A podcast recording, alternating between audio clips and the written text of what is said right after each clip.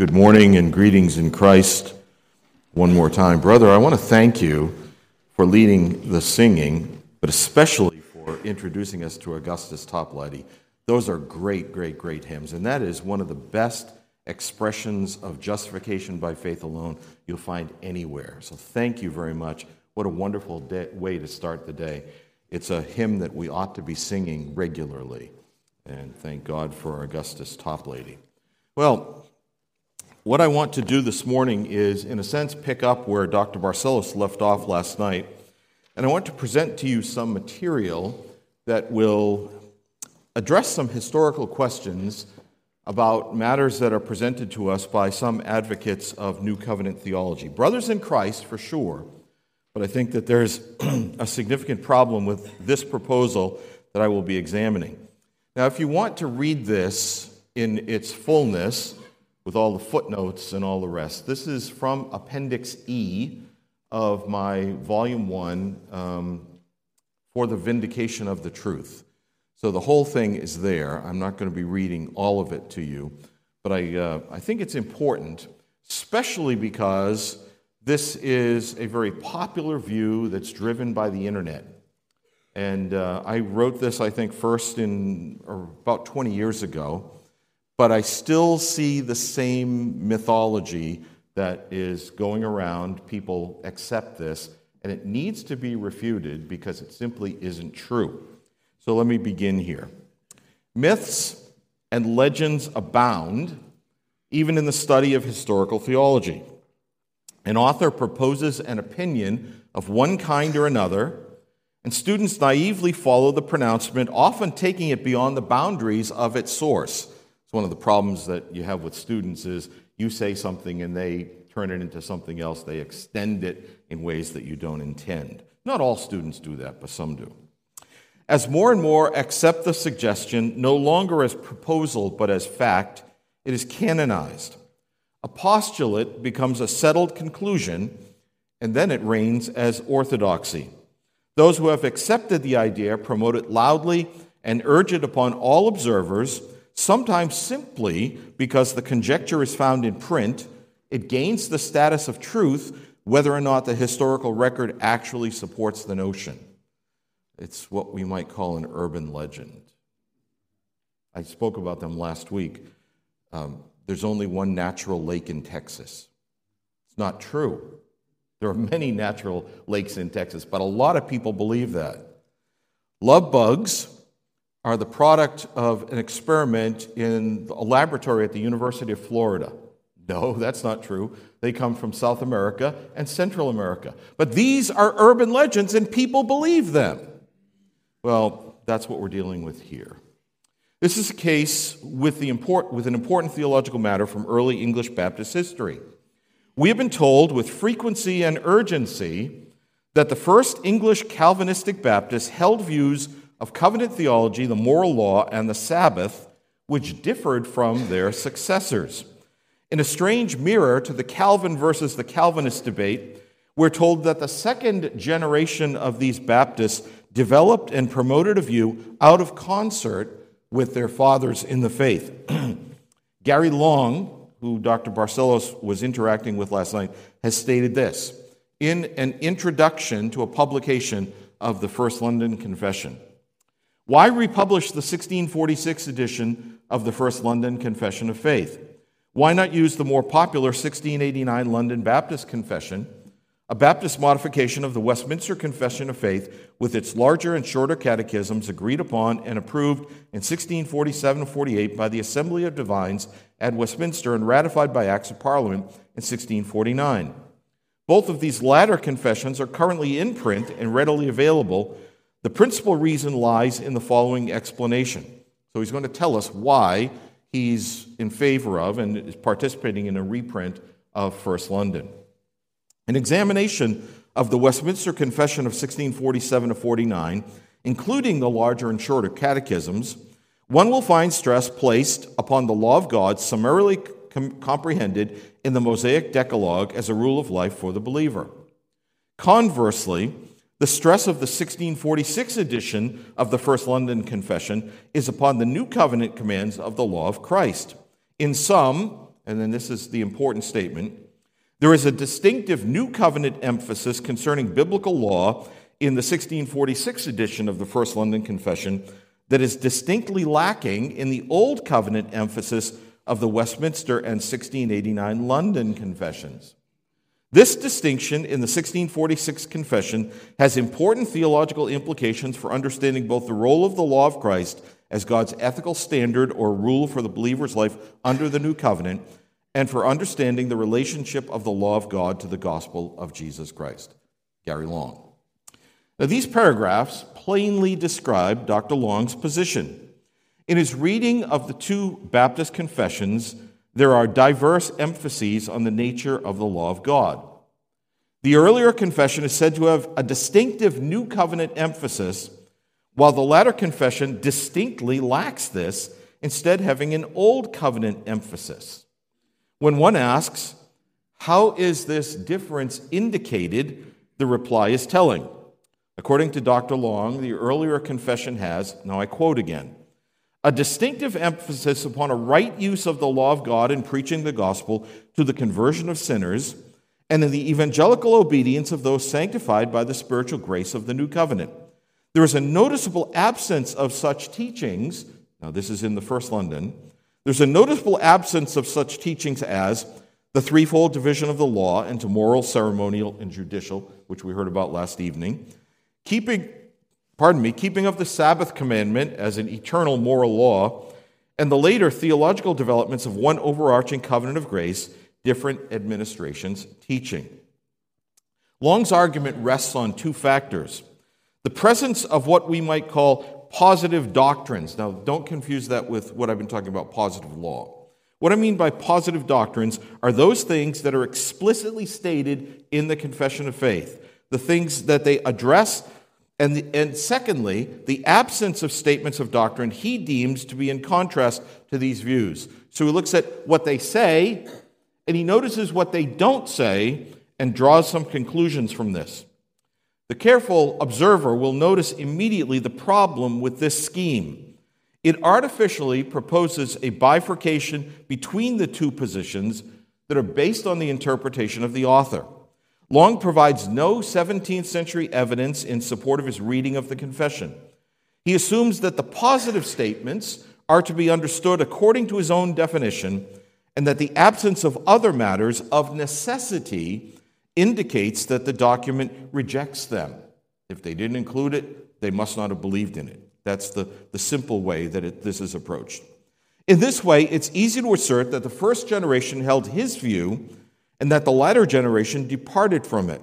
And this is a clever attempt to win the historical battle and assert that his position reflects the earliest and thus most historically authentic particular Baptist position. But is it? Has Dr. Long properly understood the teaching of the confession?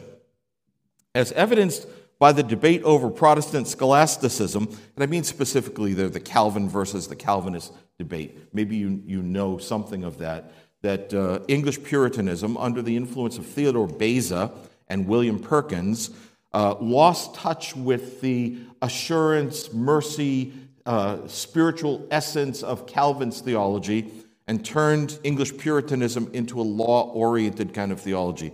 It was promoted by um, an American, uh, R.T. Kendall. It was picked up by J.I. Packer, but it has been thoroughly refuted in the last 20 years by uh, Carl Trueman, by Richard Muller, by Scott Clark, by many others, so that in the academic world, the Calvin versus the Calvinist position no longer holds any water.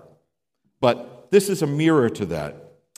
As evidenced by the debate over Protestant scholasticism or Calvin versus the Calvinists, historical theological myths die hard. Nonetheless, we shall attempt here to put this myth to a final rest. Sadly, over 20 years, it's hasn't died at all. My question for this author and for those who follow his assertions is this Can you give evidence from the writings of these men that you accurately describe their views? A confession of faith does not exist in a theological vacuum, but is and must be understood as a summary of a whole system of doctrine. It has a provenance and a context Its authors or editors and the adherents in their churches understood that it was not the totality of their faith, but rather a digest of a larger belief system. This fact is borne out by the document itself.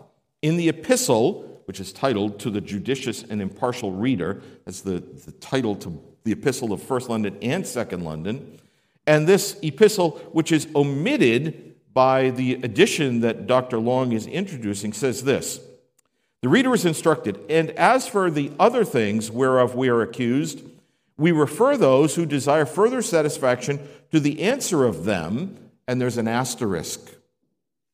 The asterisk points you to the margin, which was effectively how they did footnotes. And there in the margin, we read this In a small treatise entitled Brief Considerations on Dr. Featley, his book entitled The Dipper Dipped by Samuel Richardson. Oh, do you know, do you know about the Dipper Dipped? Daniel Featley, what a character he was.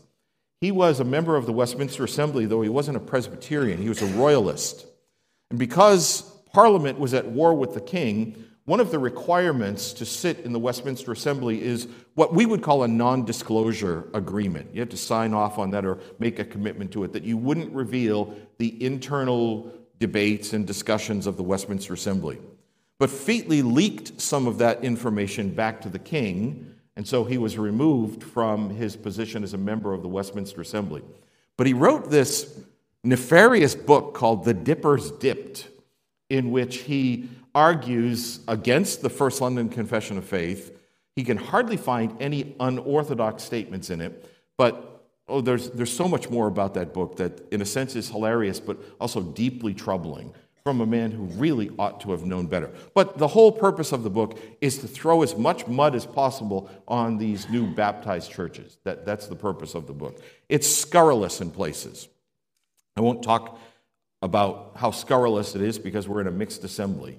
But th- there are things in there that would shock you that he says about the Baptists that simply have no basis in fact or reality. It's simply doing everything that he can to make them look as evil as possible. Well, anyways, Samuel Richardson wrote a reply. And in his reply, he addresses supplementary issues and also says, if any desire further satisfaction, I refer them to John Spilsbury's book about baptism and other books of the same subject. Now, the chase is on because even there, they're giving us clues about supplemental uh, uh, books that have been published, information that we can look to to see exactly what they meant. What was their intention in the Confession of Faith? The scribers to the confession, Richardson and Spilsbury were both subscribers, send the reader to another book, which again sends the reader to a broader body of literature. These additional works provide greater detail and extended argumentation for the doctrines of the confession. They are its theological context. To ignore them is to run the risk of misunderstanding or misrepresenting the doctrines of the confession itself. What I'm saying is, we can't just go to an old document and read it as if it was written in 2023. We have to think about its language, recognizing the fact that words change meaning over time.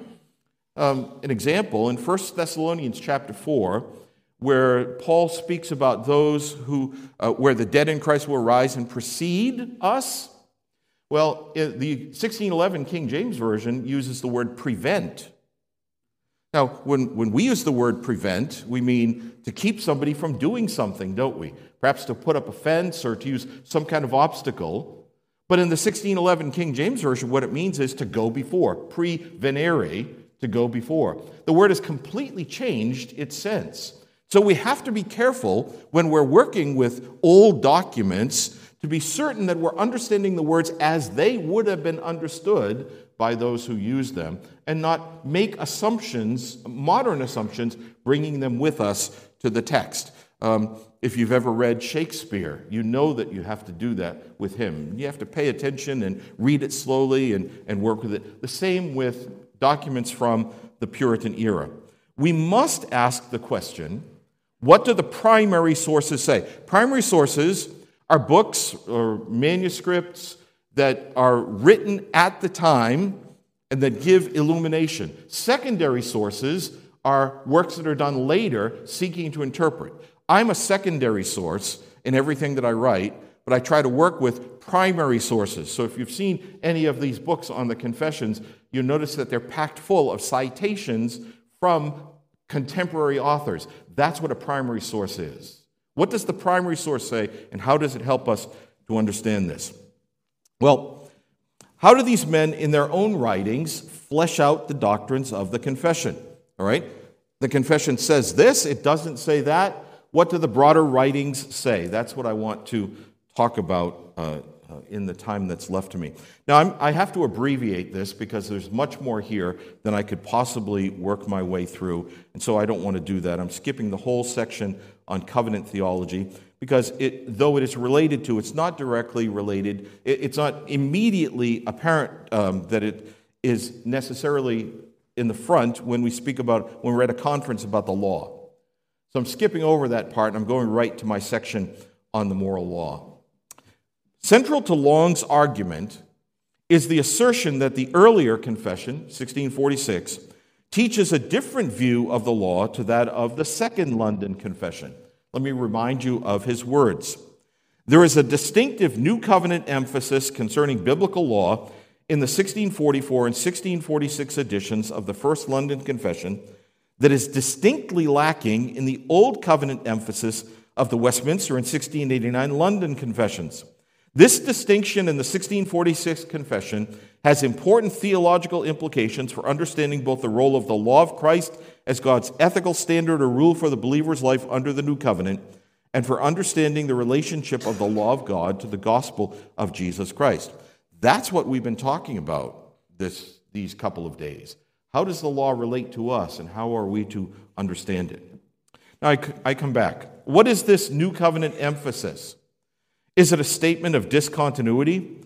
Does it mean that the law of Christ replaces the old covenant law, as it's called, so that in a vital way they differ? In reality, it is an attempt to read the proposed ideas of the recent so called New Covenant theology back into the original document. Let's examine some of the statements on law found in the writings of these contemporary particular Baptists. They're not lacking. In fact, they give clear testimony help us understand their position on the nature of the law and its relation to the believer. So, you understand what I'm doing? I'm trying to show you that there is no difference in the theology of law between the First London Confession and the Second London Confession by looking into the primary sources in the surrounding literature. That's what I'm trying to do. One of the subscribers to the First London Confession was a man named Paul Hobson. Later on, he became quite a scoundrel and had to be disciplined by his church, but that was years later.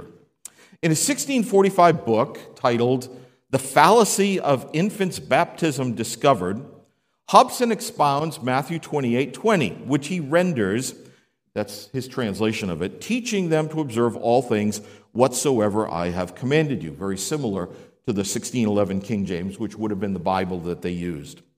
After a series of preliminary remarks, according to the fashion of the day, he deduces several doctrines from the text. Have you ever read a Puritan sermons and there's an introductory paragraph and then there's doctrine one, doctrine two, doctrine three? Well, he follows that pattern exactly. Here, here's what he says The first of his doctrines is that the apostles were to teach the commands of Christ. Okay, that's what the text says. The second is this I quote, that the commands of Christ ought to be observed you know, in a sense, you say, duh. But that's what good preaching does, actually. It says simple things and reinforces them. There's nothing wrong with making these points. The third doctrine is that all that we are to observe as a duty to Christ must not arise from supposition, but it must answer a command given out by Christ. So we don't add to the law of God, but we take the, the law that Christ gives to us seriously. In reading these words, one might assume that he's arguing for a discontinuity between law as revealed prior to Christ and law given directly by Christ. But to reason in this manner is to miss his point, for he immediately proceeds to define the commands of Christ. Okay? We are to teach the commands of Christ, we're to obey the commands of Christ. We must not add to the commands of Christ, but there's a marginal entry that says what the law of Christ or the commands of Christ is. And Hobson writes this By the commands of Christ, my meaning is not the ceremonial law, which was a type of Christ, and did in a dark way hold forth Christ. Nay, by the laws of Christ or the commands of Christ, I do not intend the moral law considered in the hands of Moses. Though I must tell you, first, I own the authority of that law. Secondly, I own the materials of that law. But the obligement of that law, do this and live, for so it was considered in the hand of Moses, so it is not to be considered in the hand of Christ to us, for now we are not to do for life, but because we live. But consider the authority of God and the materials of the law handed to us in Christ, so I own it and desire all saints may do so. Now, do you hear what he did there? When I, when I stopped, there was a pause for effect. I do not intend the moral law. I paused. But then I added, I continued, considered in the hands of Moses. Now, this is a very important description of Hobson's understanding of the Christ centeredness of the law for believers. He does not argue that there is a new law, but rather that the same law comes to believers in a new way. Under the old commandment, the command, uh, under the old covenant, the command was, do this and live. Hobson asserts here in brief language that the Old Covenant was a republication of the Adamic covenant of works, a classic form of covenant theology. Obedience to its law was a path of life. But under Christ, obedience results from life. Life is not the goal of obedience, but rather its source. Christ saves sinners, and because of this gift of grace, they are to obey him. Notice that there is a clear assertion that the content of the law is the same. The difference is in the grant from the mediator, not in the command itself. Hobson could not be clearer. He owns, a very important word, he owns the authority and materials of the moral law. His concern is that believers see the same law not in Moses, but from Christ, the only lawgiver. A corresponding view is stated by another of the 1646 confessors, Hanserd Knollys. In the same edition, in the same, in, in the same year as the edition of the confession that is introduced by Gary Long, he published a series of sermons entitled Christ Exalted, a Lost Sinner Sought and Saved by Christ. In that book, he said this The difference between these two schoolmasters the law and Christ is this Moses in the law commands his disciples to do this and forbear that, but gives no power, nor communicates no skill to perform anything. Christ commands his disciples to do the same moral duties and to forbear the same evils, and with his command, he gives power and wisdom. For he works in us both to will and to do according to his good pleasure. Hear what he says? Moses gives this law to Israel, and there's no power to keep it. Christ gives the same law to his people, but because they are his people, he's given them his spirit. And so internally, they are able to keep that law very different to the way that Israel was in the wilderness or in the Old Testament. Now, this is exactly the same as Hobson's doctrine. While the content of the law remains the same for believers under the two covenants, the new era believer receives power from Christ to obey those laws. Notice that the same moral duties are commanded by Christ. And so I wonder is this a distinctive new covenant emphasis? Well, of course it is, but not in the way that the advocates of new covenant theology make their case. It is not that Christ's command replaced those of the previous covenant. Rather, it is that Christ gives power, the indwelling Holy Spirit, to his disciples so that they may keep these same commands. So there is a distinctive new covenant emphasis, but it's not a replacement, it's a power that is given to keep those commandments.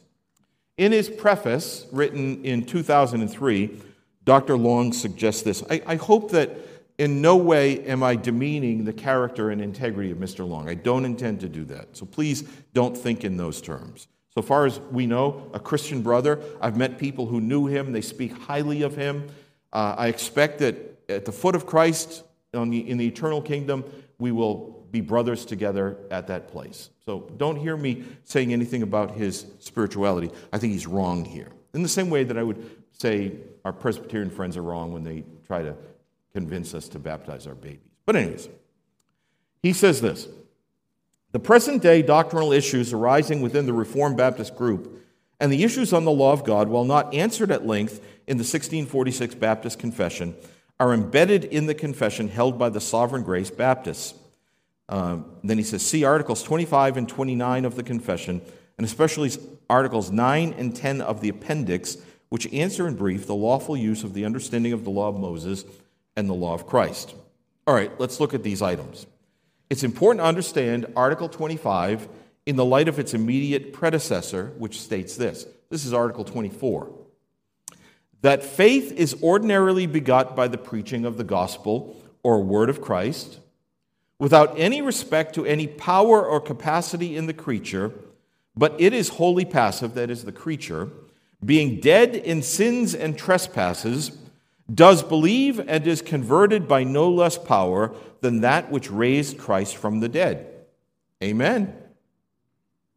Article 25, so that immediately precedes the one that he flags Article 25 follows The preaching of the gospel to the conversion of sinners is absolutely free, no way requiring as absolutely necessary any qualifications, preparations, or terrors of the law, or preceding ministry of the law, but only and alone the naked soul, a sinner and ungodly, to receive Christ crucified, dead and buried, and risen again who is made a prince and a savior for such sinners as through the gospel shall be brought to believe on him.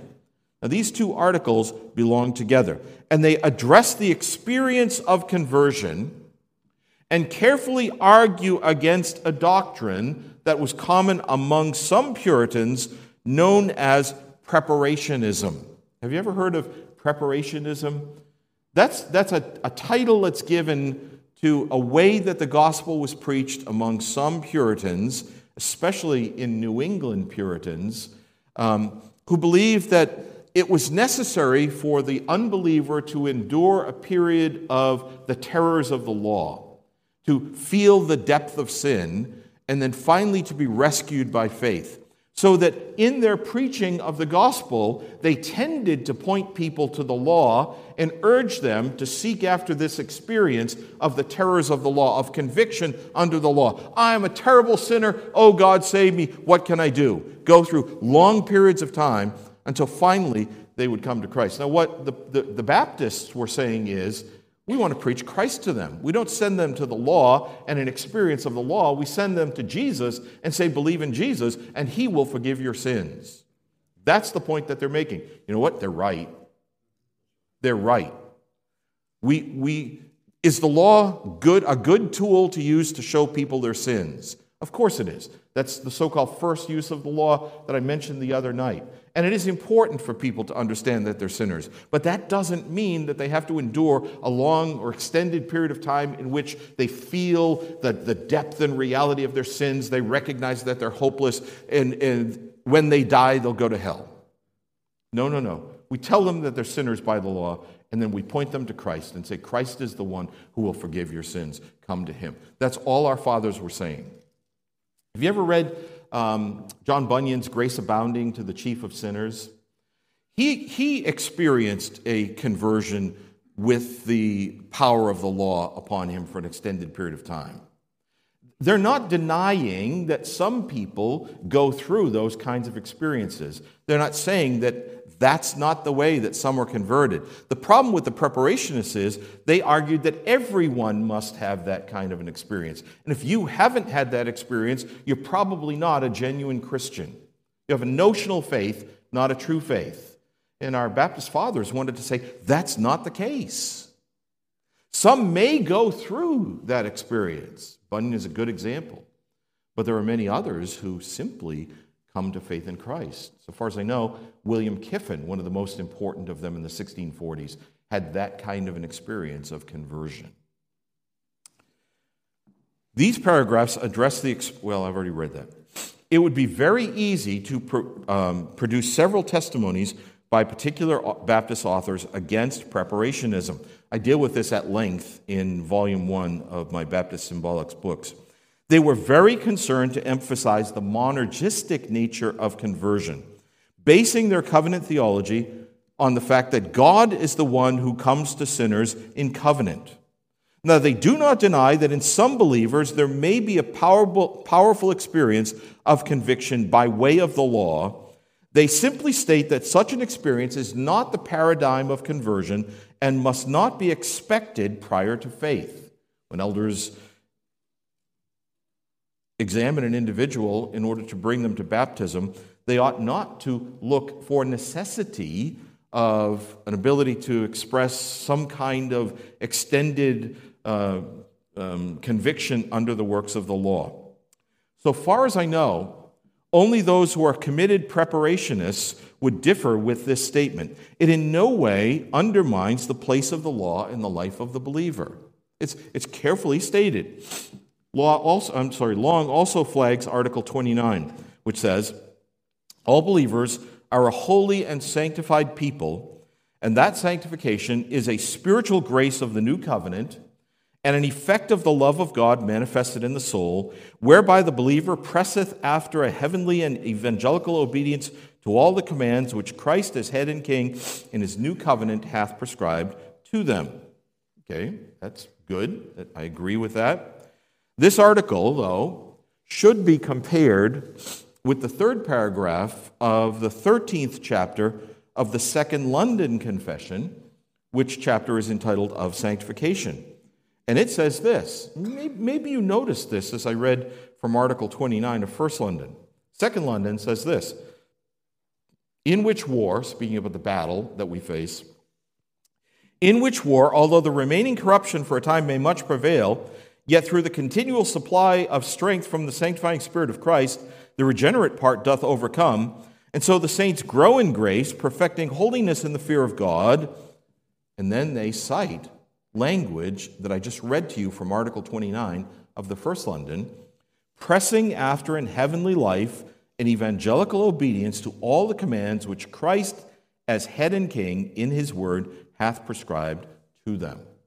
Same language. In the second confession, the Baptists explicitly incorporated the language of the earlier document in order to assert their complete agreement. Now, it's curious that the very article indicated by Gary Long, Article 29, is used in both confessions. Do they present differing doctrines? Maybe a postmodernist would assert that they do. But if the words have any meaning, no such conclusion may be accepted. There is a uniform stress placed on the Christ centered nature of obedience in sanctification. It's not Moses, it's Jesus who tells us to do the things that are commanded in the law.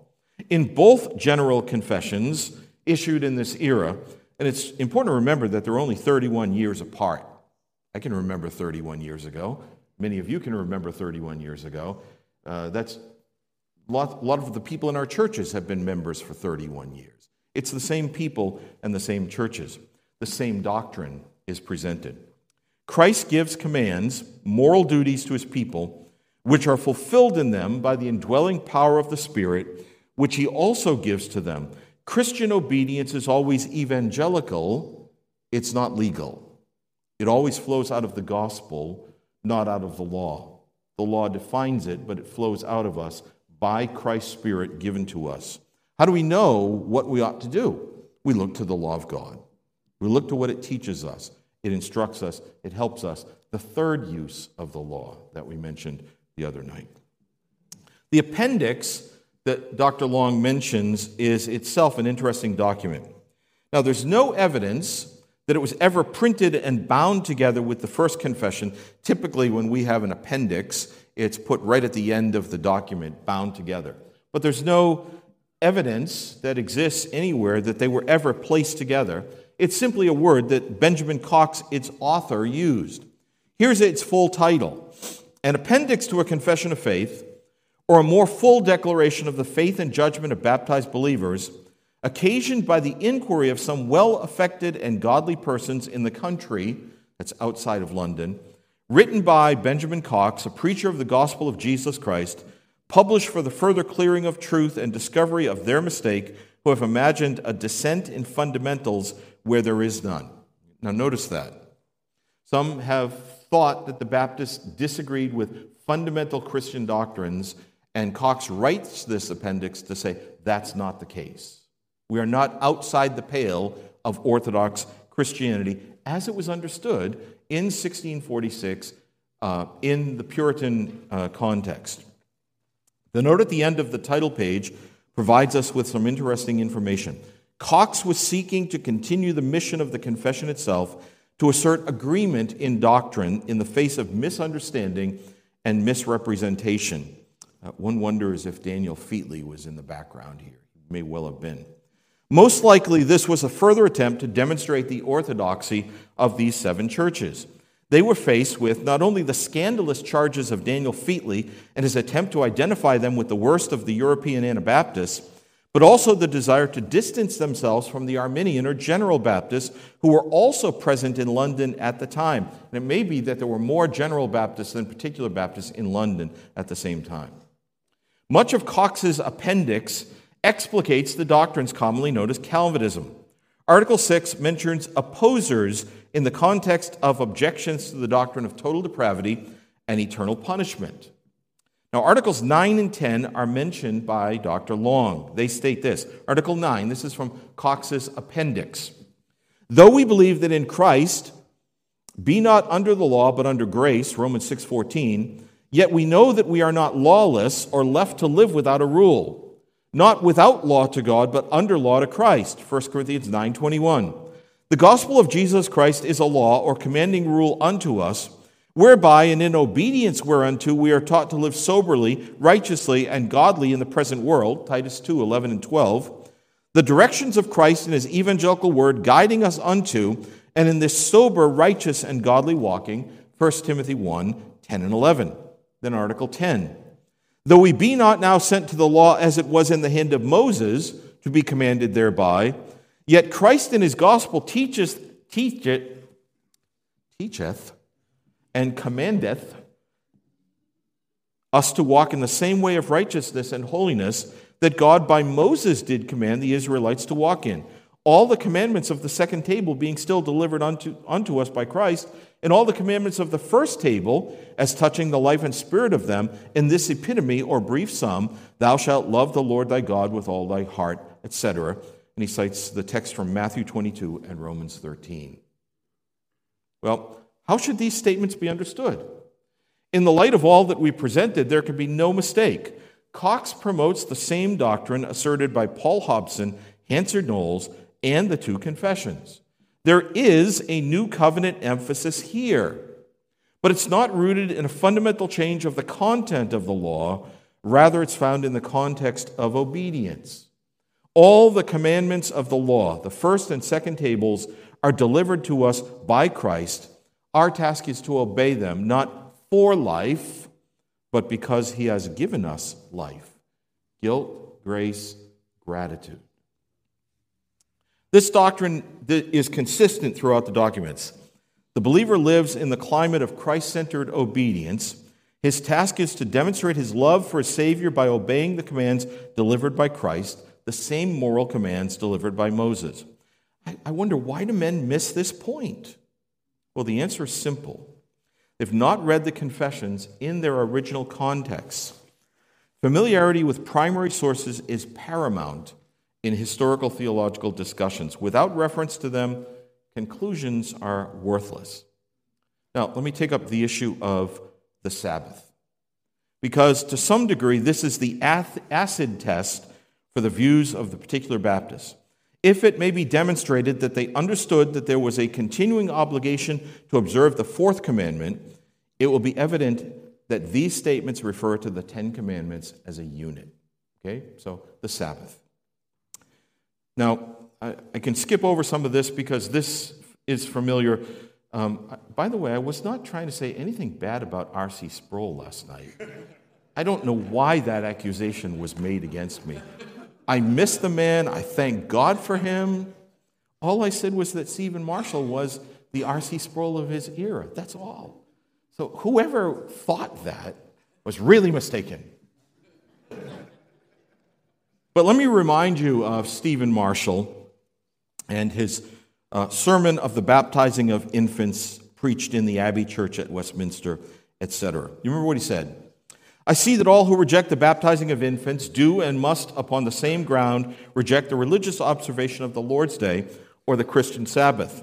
And we heard all that last night, and you will have heard the same responses that I gave from Christopher Blackwood and John Tombes. But one of the things, nobody called me on this, and I was a little bit surprised by it. I, I, mentioned the fact, well, I get, hold on to that. Just hold on to that for a minute. I'm getting ahead of my notes.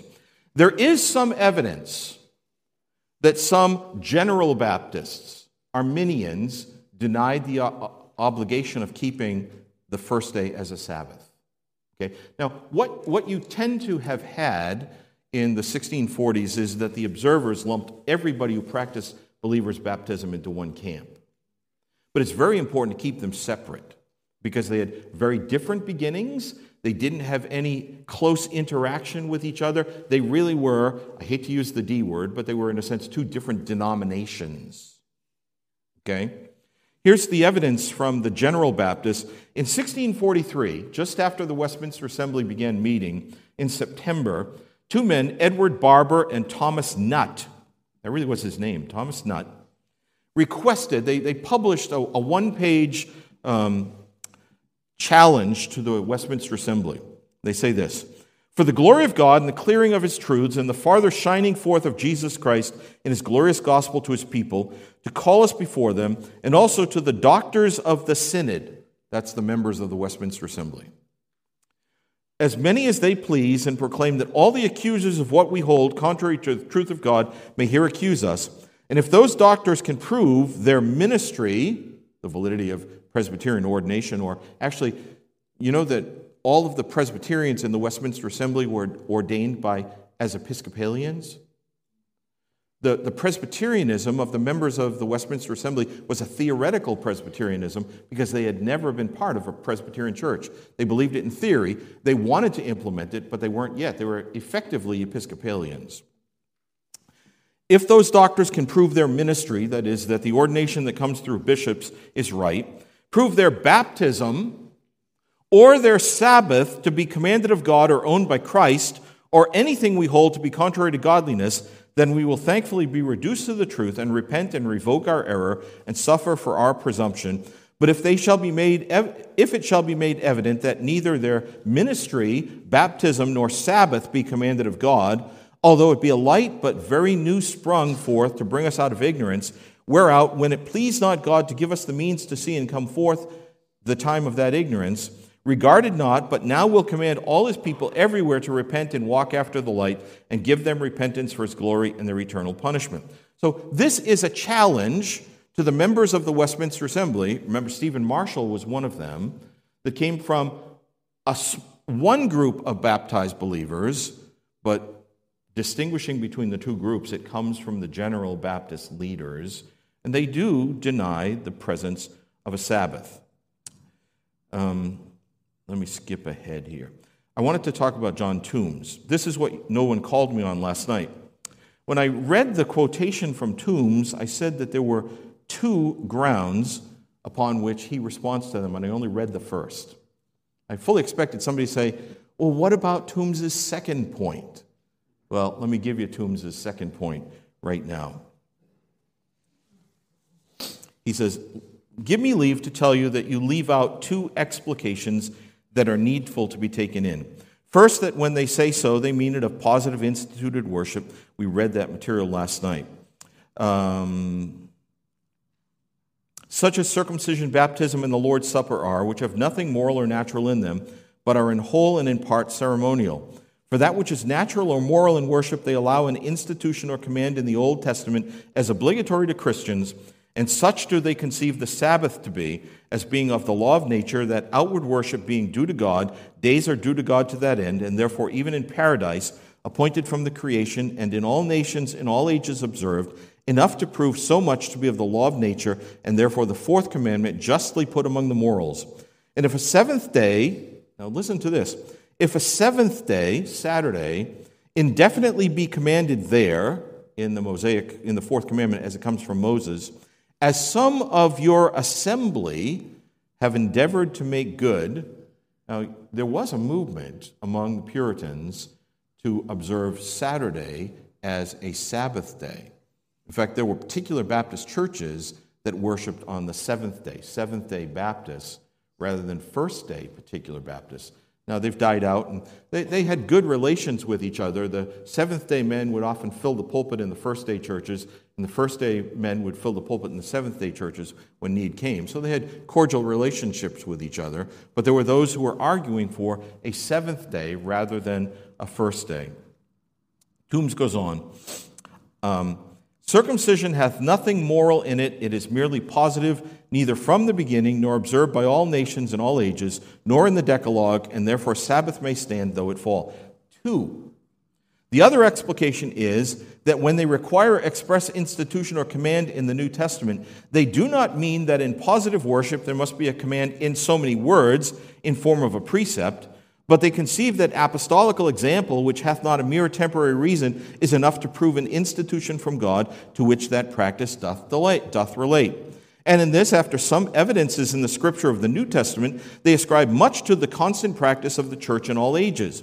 Now then, if it be considered that when Paul preached upon the first day of the week, and Paul was at Troas, Acts 20, verse 7, the disciples came together to break bread, and Paul, 1 Corinthians 16, 1 and 2, as he had appointed in the churches of Galatia, so he appoints at Corinth collections for the poor on the first day of the week.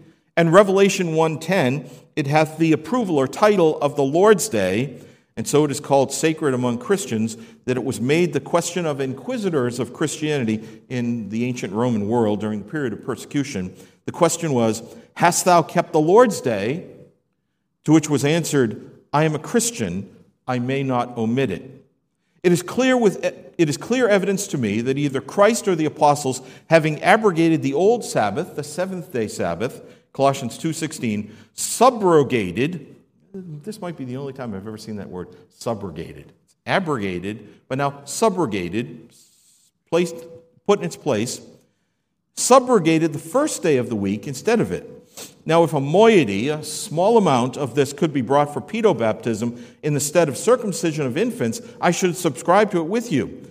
But pedobaptism, not consisting with the order of Christ in the institution, being contrary to the usage of it by John the Baptist and the apostles, there being no footsteps of it till the erroneous conceit grew of giving God's grace by it, and the necessity of it to save an infant from perishing some hundreds of years after Christ's incarnation, I dare not assent to the practice of it upon a supposed analogy, equity, or reason of the rule of circumcision, an imaginary confederation with the believing parent in the covenant of grace. For to me it is a dangerous principle upon which they that so argue, to wit, that in mere positive things, such as circumcision and baptism are, we may frame an addition to God's word from analogy or resemblance conceived by us between two ordinances, where if one is quite taken away, everybody admits that circumcision is gone without any institution gathered by precept or apostolical example. For if we may do it in one thing, why not in another? Where shall we stop?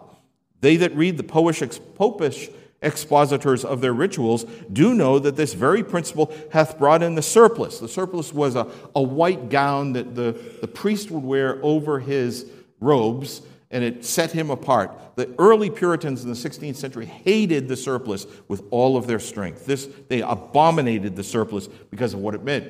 He goes on, purification of women. Do you know that in the Anglican churches, in the Roman churches in the Middle Ages, after a woman gave birth, she had to go through a period of purification that was drawn from the Old Testament purification laws. And Tombes is saying, what principle do we have? Can we continue that? Now, in Puritanism, they did away with the practice of purification of women. But Tombes is challenging them and say, why? You've held on to this remnant of Rome in infant baptism. Why don't you hold on to the other remnants of Rome? That's effectively what he's saying. I desire any learned man to set me down a rule from God's word, how far I may go in my conceived parity of reason, equity, or analogy, and where I must stop. When it will be superstition and will worship, when not. when my conscience may be satisfied, when not. That which Christ and his apostles have taken from the Jews and appointed to us, we receive as they have appointed. But if any other man, if a pope or ecumenical council, take upon them to appoint to men's consciences any right in whole or in part upon his own conceived reason from supposed analogy with the Jewish ceremonies, it is in high presumption and such against Christ and against the apostles' command to yield to it, Colossians 2.20, though it hath a show of wisdom, verse 23. And the apostles' example, Galatians 2, 3, 4, and 5, binds us to oppose it when it is likely to bring us into bondage. Now, that's only part of a very long quotation, but it's of great importance. Because Tombes addresses our issue in great detail.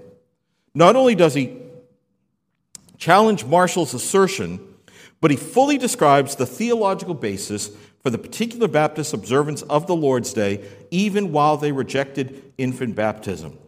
Marshall was incorrect. The morality of the fourth commandment carried the obligation of the day forward into the new covenant, even though there's no repetition of the commandment, though there is example of keeping a day. Circumcision and the principle of infant inclusion attached to it was merely ceremonial and thus passed away with the annulment of its covenant.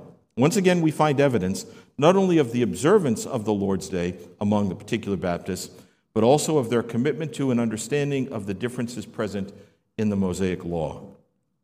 I'm pushing up against my time limit, and there's a whole lot more that I had hoped to say. Later on in the same work, Tombes refers to the First London Confession of Faith in order to demonstrate the orthodoxy of the churches.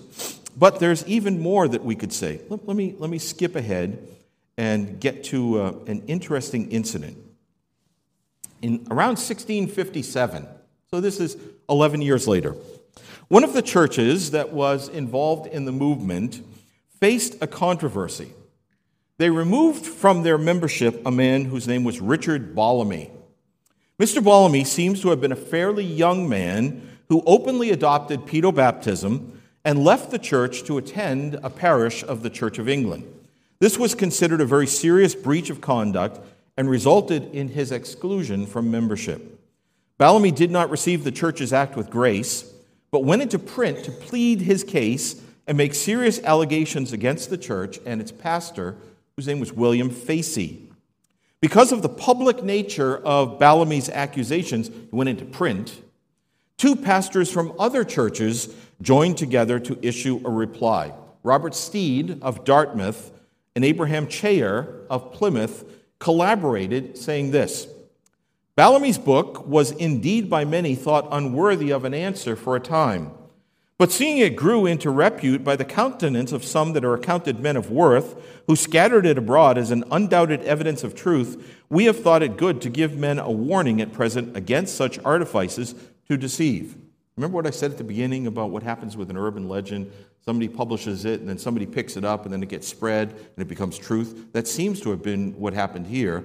Probably some Pedo Baptist ministers picked up these words and used it as more mud to sling against the baptized churches. Steed and Cheare understood that the reputation of their churches around the country was being damaged by Ballamy's production. They knew that in Tiverton, that's where the first church was, where Ballamy uh, caused the trouble, they knew that in Tiverton, people would be able to access the true facts of the case, but that at a distance, people would tend to accept as gospel the account provided by the dissident. For this reason, they hesitantly went into print. One of Ballamy's charges against the Tiverton particular Baptist was of denying the power of the magistrate for punishing evildoers. And they replied to that. Um, they say, what the principles of the people whom he in the general in general accuseth are in this point is full well known to the world by their confession of faith, particularly that of the congregations in London, Article 47. Now, this is the first London.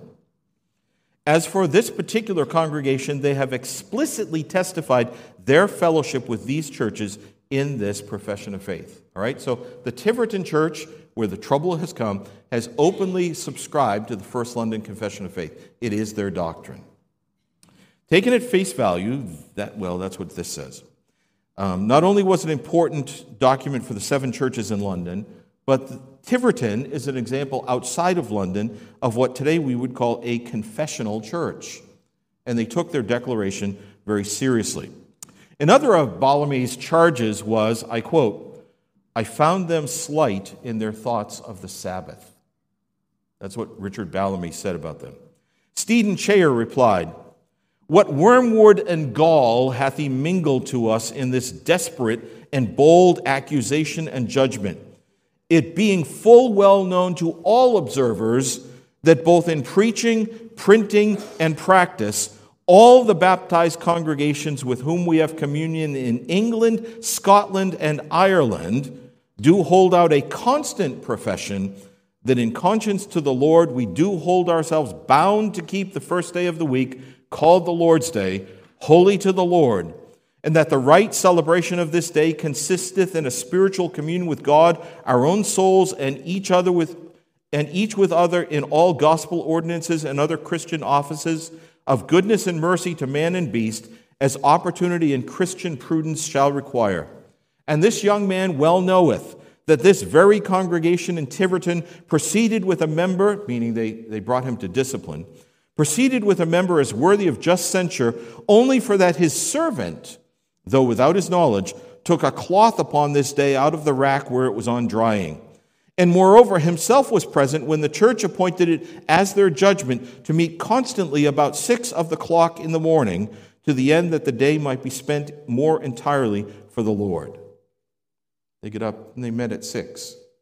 Now, don't give too much credit to them for that. Because when it gets dark in England in the wintertime at four in the afternoon, you go to bed at six and you get up at two. So, you know, six o'clock in the morning is like 10 o'clock to us. But that's what they recorded. That's what they did. This was, this was the act of the church. What was the faith and practice of all the confessional baptized congregations in England, Scotland, and Ireland? The matter is clear. They were bound to keep the first day of the week. This is the clear and uncontroverted testimony of the primary sources. These are the facts. The First London Confession is a fine theological document, in no way contradicting the doctrine of the Second London Confession. So I think Dr. Long has made a serious mistake, and there is no difference between the two. It's, uh, it, when you see that urban legend on the internet, you can refute it. You can demonstrate that there's no validity to it. From the beginning, our churches, and I say that with all of its meaning, our churches were churches that were committed to the law of God as it comes to us in the hands of Christ in all 10 of the 10 commandments. Thank you very much for letting me go a little bit over time. Dr. Barcellos will be much shorter now. He's already short in one way, he'll be shorter in another way.